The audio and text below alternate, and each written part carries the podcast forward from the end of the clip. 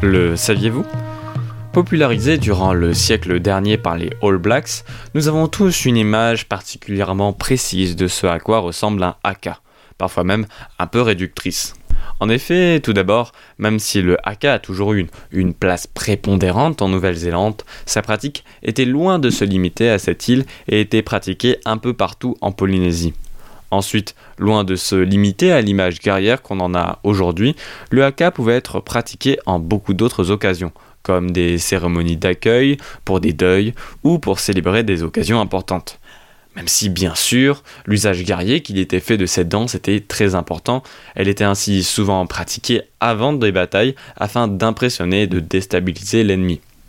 D'ailleurs, au rugby, la pratique du haka est pour cette raison controversée puisque toutes les réglementations officielles d'avant-match sont faites pour être parfaitement égalitaires avec par exemple une durée égale des hymnes respectifs et un tirage au sort du premier à engager. Or, le haka, en plus de permettre de prendre un ascendant psychologique sur l'adversaire, romprait aussi cette égalité puisque n'étant pas pratiqué par les deux camps.